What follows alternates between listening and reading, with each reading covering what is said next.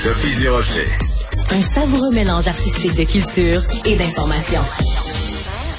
Bon, vous avez entendu parler de cette histoire, un restaurant coréen qui ouvre ses portes à Québec. Le problème, c'est que beaucoup d'éléments sur le menu sont en anglais. Euh, les gens qui vont dans le restaurant ont de la difficulté à se faire servir euh, en français.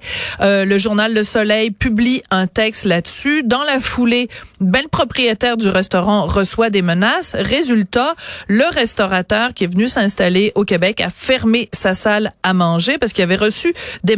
J'avais envie de parler de tout ça avec Bruno Salva. Il est directeur général de la Société de développement commercial euh, Maguire. Hein? C'est comme ça qu'on dit Maguire, hein?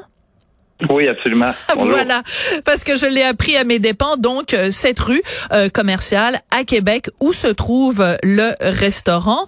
Et donc, euh, Monsieur Salvaille, où on en est dans, dans cette situation-là? Qu'est-ce qui se passe à Sillery? Est-ce que ce monsieur, le restaurateur coréen, est-ce qu'il va bien? Est-ce que comment ça se passe? Ben, écoutez, il va de mieux en mieux parce que heureusement.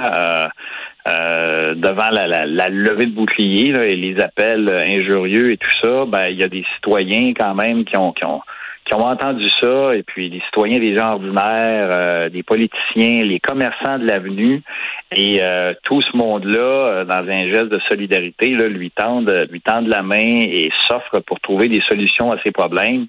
Ce qui fait que on est passé d'un commerçant qui envisageait euh, sérieusement de quitter euh, et la ville et la province à quelqu'un qui euh, est soulagé par cette vague de, de, de sympathie-là et de solidarité, et puis qui essaie tant bien que mal de pouvoir corriger la situation dans les plus brefs délais afin d'être en mesure de, de réouvrir son restaurant.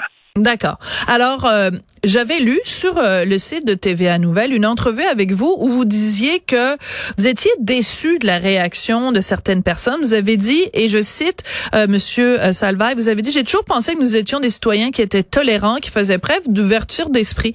Malheureusement, je sens que dans ce dossier-là, peut-être par mes connaissances, on a fait preuve à certains niveaux d'intolérance.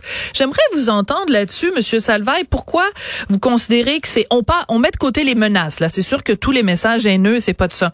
Mais de dire à un restaurateur qui vient dans une ville francophone, d'une province francophone, vous devriez parler français, cette partie-là, vous trouvez ça intolérant? Ben, si on s'arrête à dire euh, vous devriez parler français, ça, j'ai pas de problème avec ça. Je considère pas que ça, c'est intolérant. Maintenant, entre de lui dire vous devriez parler français et de déposer des plaintes à l'Office québécoise de la langue française, je trouve qu'il y a un pas. Ah oui, pourquoi? un parce que c'est la chose à faire. C'est la chose à faire quand euh, un, un, commerce. C'est parce que c'est la loi aussi. La loi dit que la loi de la, la langue de commerce c'est le français. Donc vous trouvez ça intolérant de déposer une plainte à l'EQLF? Ben, dans ces dans ces circonstances-là, oui. Écoutez, euh, on parle pas ici là d'un citoyen qui, qui, qui, est arrivé euh, il y a dix ans. Son menu était, euh, je vous dirais là, 70-30 en français. C'était peut-être traduit maladroitement, mais on sentait qu'il y avait là une volonté de répondre à ses clients en français. Euh, L'individu en question n'a pas engagé de personnel unilingue anglophone. Il a tenté, tant bien que mal, d'engager du personnel francophone sans succès ou à peu près, là, à part une employée qui avait répondu présente pour lui offrir deux soirs par semaine. Le reste du temps, c'est lui et sa conjointe qui travaillent à l'intérieur du restaurant. Alors, il me semble que dans un processus d'accueil, dans un processus d'ouverture, euh, on aurait pu lui dire, écoutez, euh, effectivement, vous aurez plus de facilité à faire les choses en français parce que ici, ça se passe en français. On a des règlements et vous devriez vous informer.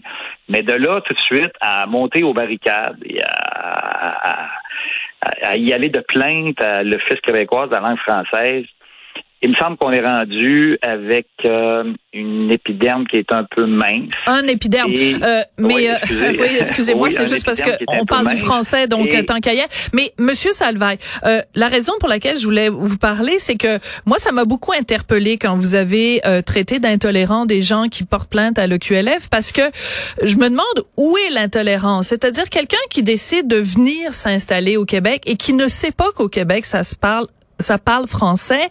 Est-ce que ça, c'est pas aussi un petit peu de l'intolérance? En plus, les gens, ces restaurateurs-là, viennent de passer cinq ans au Nouveau-Brunswick, qui est la seule et unique province bilingue au Canada. Donc, ça veut dire que pendant cinq ans, ils ont servi en anglais seulement la communauté francophone au Nouveau-Brunswick. Donc, à un moment donné, il y a de l'aveuglement aussi, de pas vouloir voir la réalité qui est que au Québec, ça se passe en français. Si moi, je m'en vais en Corée, puis que je parle pas un mot de coréen, je vais pas trouver intolérant que les Coréens se plaignent que je parle pas leur langue. Ben, écoutez, effectivement, si vous, si vous, de toute façon, si vous partez pour la Corée sans dire un mot de coréen et vous tentez d'y ouvrir un restaurant, euh, je suis pas certain qu'il va fonctionner ben Ce qui va ben être le même cas ici, par ailleurs, dans l'éventualité où euh, le commerçant aurait pas eu l'intention d'apprendre ou d'offrir du service en français. Mais là, on est dans un contexte de pénurie de main-d'œuvre où, bien qu'il tente d'avoir des employés assez d'employés pour être en mesure d'ouvrir sur une base permanente, il n'est pas en mesure de le faire. Alors, écoutez, la pénurie de main d'œuvre, la pénurie de main d'œuvre a le dos large, hein, Monsieur Salvaille, quand ah, on non, non, non, non, non, non, non, non, non, Madame Durocher, absolument pas. La pénurie de main d'œuvre a pas le dos large. Là. Moi, je l'ai dit. Mais je les autres, les autres commerces sur, la, rue Maguire, sur la rue Maguire, sur la rue Maguire. Et, et, je vous dis là, on va rentrer dans des commerces qui sont sur l'avenue depuis 25, 30 ans, des restaurants, euh, des boutiques de, vêtements, peu importe, n'importe quel type de commerce. Et euh, on va voir si la pénurie de main-d'œuvre a le dos large. Moi, j'ai des restaurateurs qui ont fermé des deux et trois jours, des commerces 100% francophones en mm. plein été, alors qu'il y avait abondance de touristes et qui euh, fermaient deux à trois jours par semaine parce qu'il manquait de main-d'œuvre, des restaurateurs qui n'offraient plus les midis parce qu'il manquait de main-d'œuvre, euh, des restaurateurs qui ont fermé pendant dix jours pour offrir des vacances à leur personnel qui était épuisé parce qu'il manquait de main-d'œuvre. Des commerçants qui me disent j'ai peur au mois de décembre. Ah ouais? Auparavant, j'avais des gens avec moi pour m'aider. Et là, j'ai personne. Je pourrais pas offrir 9 à 9 pendant sept jours, pendant un mois. Alors non, la pénurie de main-d'œuvre n'a pas le dos large. Et si ces gens-là ont de la difficulté à se trouver de la main-d'œuvre en français, j'ose même pas imaginer ce que cet individu-là a pu rencontrer comme difficulté. Ouais. Alors euh, non, non, non, la pénurie de main-d'œuvre n'a pas le dos large. pas le dos large. C'est mon cas sur l'avenue. Oui. Et c'est le cas également sur d'autres artères commerciales de la ville de Québec. D'accord. Ben écoutez, j'apprécie beaucoup que vous ayez pris le temps de nous parler sur l'intolérance. On sera pas d'accord, mais c'est pas grave. On peut être amis quand même. Surtout que j'adore aller sur la rue Maguire quand je vais euh, sur l'avenue Maguire quand je vais euh, à Québec. Maintenant que j'ai appris comment bien le prononcer, parce qu'au début je disais Maguire ou Maguire, mais là on m'a dit mais non, c'est Maguire, Sophie. Ben Alors, non, on l'a phrasisé. Ben oui, ben j'espère bien. Bruno Salvaille, vous êtes directeur général de la SD DC Maguire, euh, Maguire, je viens de le dire. Merci beaucoup, ça a été euh, très sympa de vous parler. Merci à Marianne à la recherche, merci à Charlie à la mise en onde et à tout bientôt.